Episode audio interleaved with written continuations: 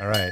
Uh, feels good. Um, Forrester. So they, they're saying, hey, AI in the contact center is driving the empathy agent. And this is really kind of a, a fascinating article here because what they're really saying is that coming out of, you know, the pandemic, which we're still soaking in, like we, it's like, oh, back in the pandemic. Well, We're still here. like we're still here, um, is that that now CSRs are dealing with more complex customer requests. So, like a lot of times you hear, "Oh, we're dealing with more. Our volume went up and it moved across this channel." It's like, no, no, no, no. The conversations have changed, right?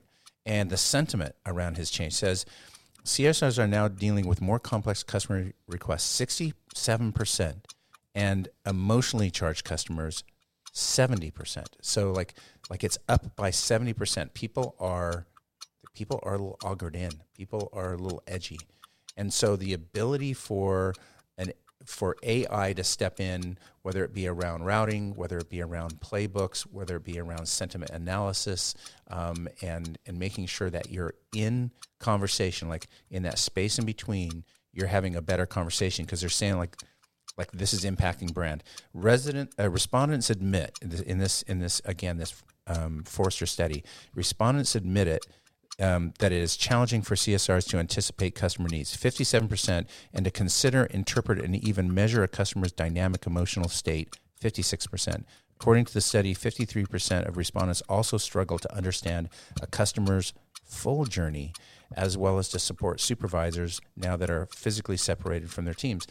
That tells you that there's a shortcoming in a lot of the systems, right? Mm, yeah. think about it like you know at that moment when you're right there you need the information at that right time and if you don't understand like even if the customer can't say i went through all of this you can see it in front of you they went through all this mm.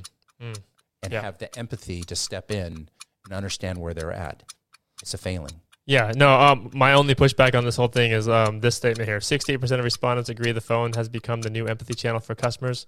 Really? Like we didn't know that?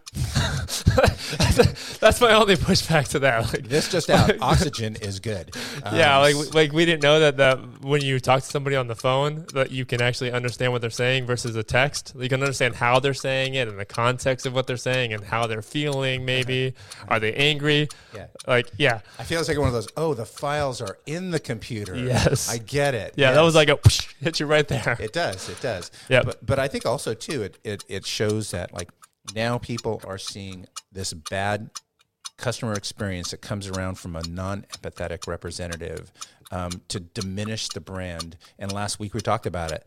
People are not coming back after that bad brand experience. They are not. They are not.